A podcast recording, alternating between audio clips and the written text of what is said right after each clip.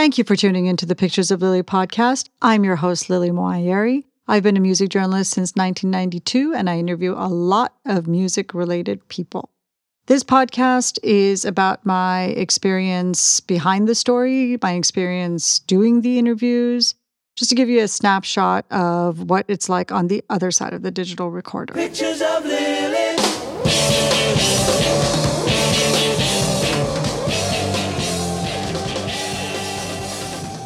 Thank you, everyone, for tuning into the Pictures of Lily podcast. This is episode 37. We only just realized that podcasters do seasons of their podcasts and take hiatuses. That thought never crossed our minds.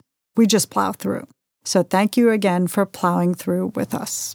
You can find us on every platform by going to picturesoflily.com, where you can subscribe or follow us and also connect to us on SoundCloud, YouTube, Pandora, and Amazon.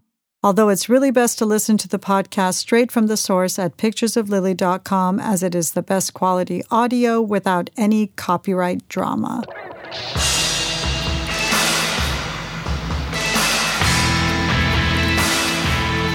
In this episode, I take a look back at my experiences with the Manic Street Preachers, specifically James Dean Bradfield, in honor of the 25th anniversary of the group's seminal album, Everything Must Go. And I just hope that you can forgive us. But everything must go. Here are a few snapshots of my experiences with the Manic Street Preachers. The Manics, as the Welsh group is affectionately and lazily called, have been together since 1986, but I didn't become aware of them until 1996. By this time, they were already on their fourth album, Everything Must Go, which was my first introduction to them. It was also my gateway album to their previous three records. I was sent in advance of Everything Must Go by their publicist at the time, and I was a fan from the first listen. I had a feature assignment from Detour magazine. Shout out to my editor, Trent Buckroyd, who provided me with many amazing opportunities to speak to musicians whose music excited me so much. I was flown to New York to interview the Manics' vocalist, James Dean Bradfield, who had come over to do US press for the album. This was back in the days of Tower Air, which I hope no one listening has had the misfortune of experiencing. This airline's planes were the oldest aircrafts in existence, but their flights from Los Angeles to New York and back were always under $400. So if you needed to go on a last minute trip, the record companies would put you on a janky Tower Air flight. That was what I was on an evening flight from Los Angeles to New York. I had a huge packet of press materials on the Manics to prepare for the interview. I read the whole thing on this freezing cold, dimly lit plane, which, I kid you not, had duct tape holding parts of it in place. I remember this distinctly.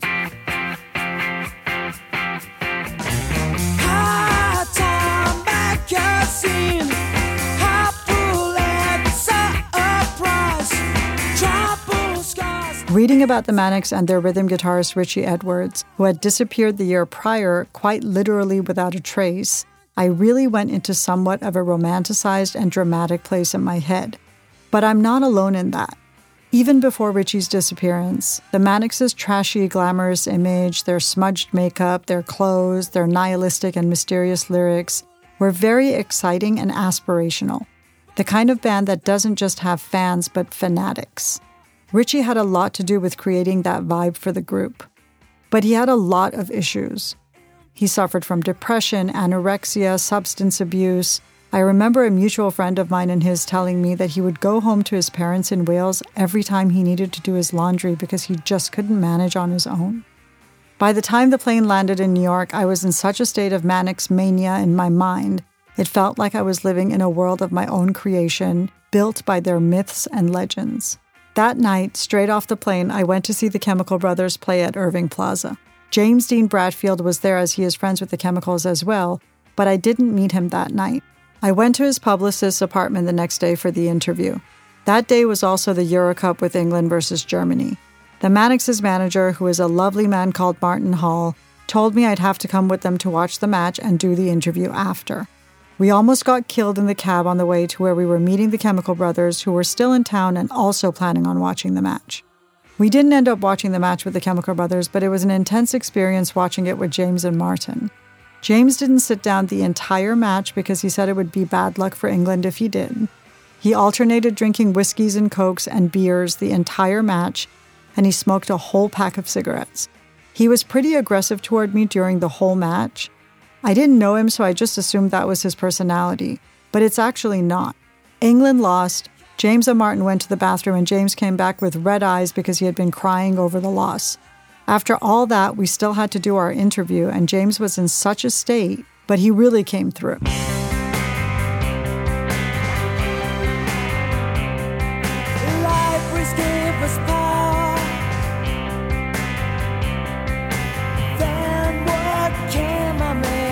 James doesn't write the lyrics for the Manics' music. That job was their bass player Nicky's and also Richey's. And James didn't do most of the interviews for the band. That was also down to Nicky and Richey. But because they knew most of the questions would revolve around Richey's disappearance, Nicky said he wouldn't do any of the interviews. Nicky and Richey were very close, and it was just too soon after his disappearance for Nicky to answer strangers' questions about his friend. It was too soon for James, too, but he was still good about answering questions related to Richey. This is what he told me about Richey's disappearance. For us, it's not mysterious. For us, it's deeply painful. We all grew up in the same town. We were all best friends before we formed the group. It's corny, but we were like a gang of hand. When this thing happened to Richey, I think of memories of my childhood. I don't think of things that happened with the group. It's mythological and iconoclastic for people, but for me, he's not just a band member. He's somebody that lived within a mile of me for nearly all my life.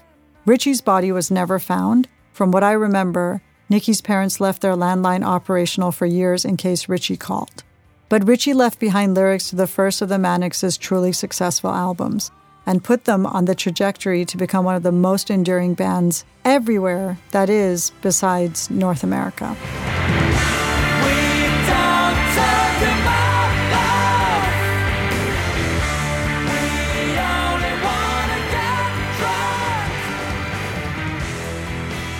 Not having the kind of success they have in the rest of the world in the US, in particular, was a sticking point for the Manics for a long time. This is what James told me when I told him I didn't know them before Everything Must Go.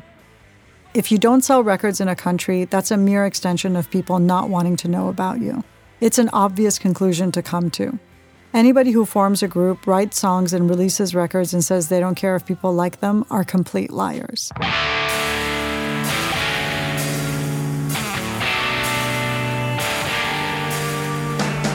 The article came out in the music issue of Detour magazine featuring an original image of the group shot by renowned photographer Chris Floyd, who was early on in his career with one of the most memorable layouts of any of my articles ever. At that point, there was a magazine show called Strange Universe. They interviewed me on camera about the disappearance of Richey in 1997 as a so called American expert on the Manic Street Preachers. This is not a difficult status to achieve, especially since there were so few journalists who wrote about them. If you ever find that footage, please send me a link.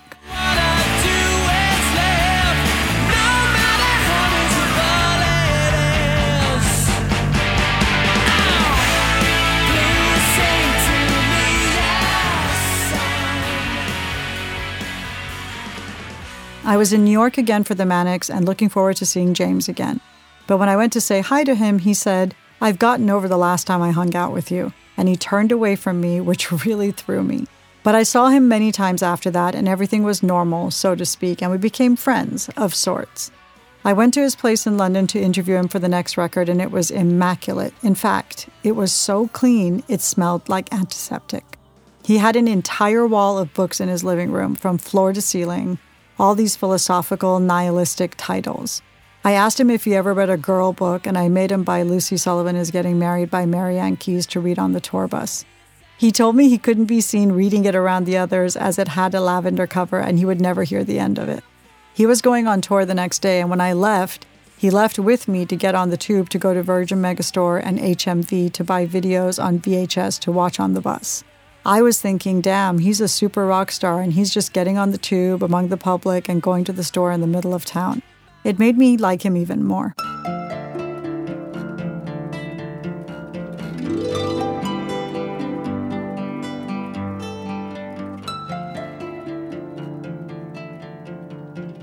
Listening to Everything Must Go for this podcast and going through both the Detour magazine article and the Q&A for Hits magazine I did at the time, all the feelings I had when I was preparing for our interview on that Tower Air flight came back to me.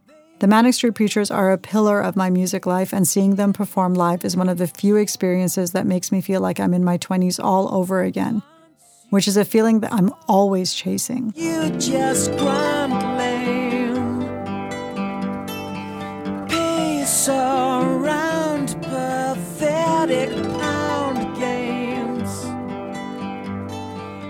And that's my snapshot of my experiences with the Manic Street Preachers, or I should say, with James Dean Bradfield for Everything Must Go, which was released on my birthday 25 years ago.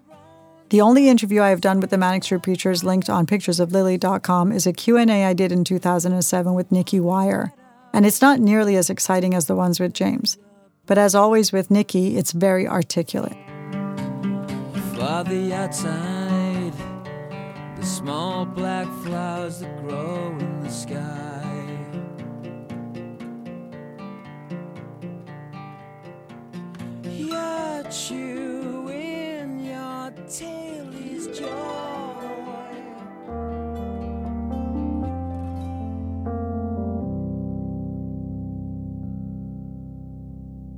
In the next episode, I will be talking about my experiences with London Grammar, whom I have interviewed three times, once for each of their three albums.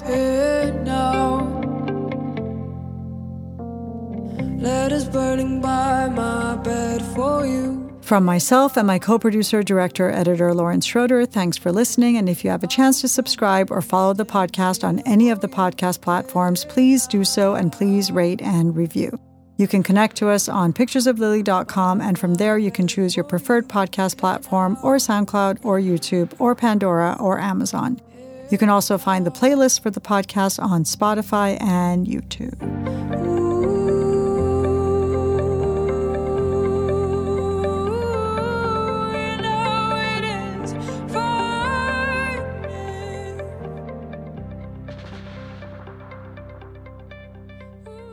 Thanks for listening.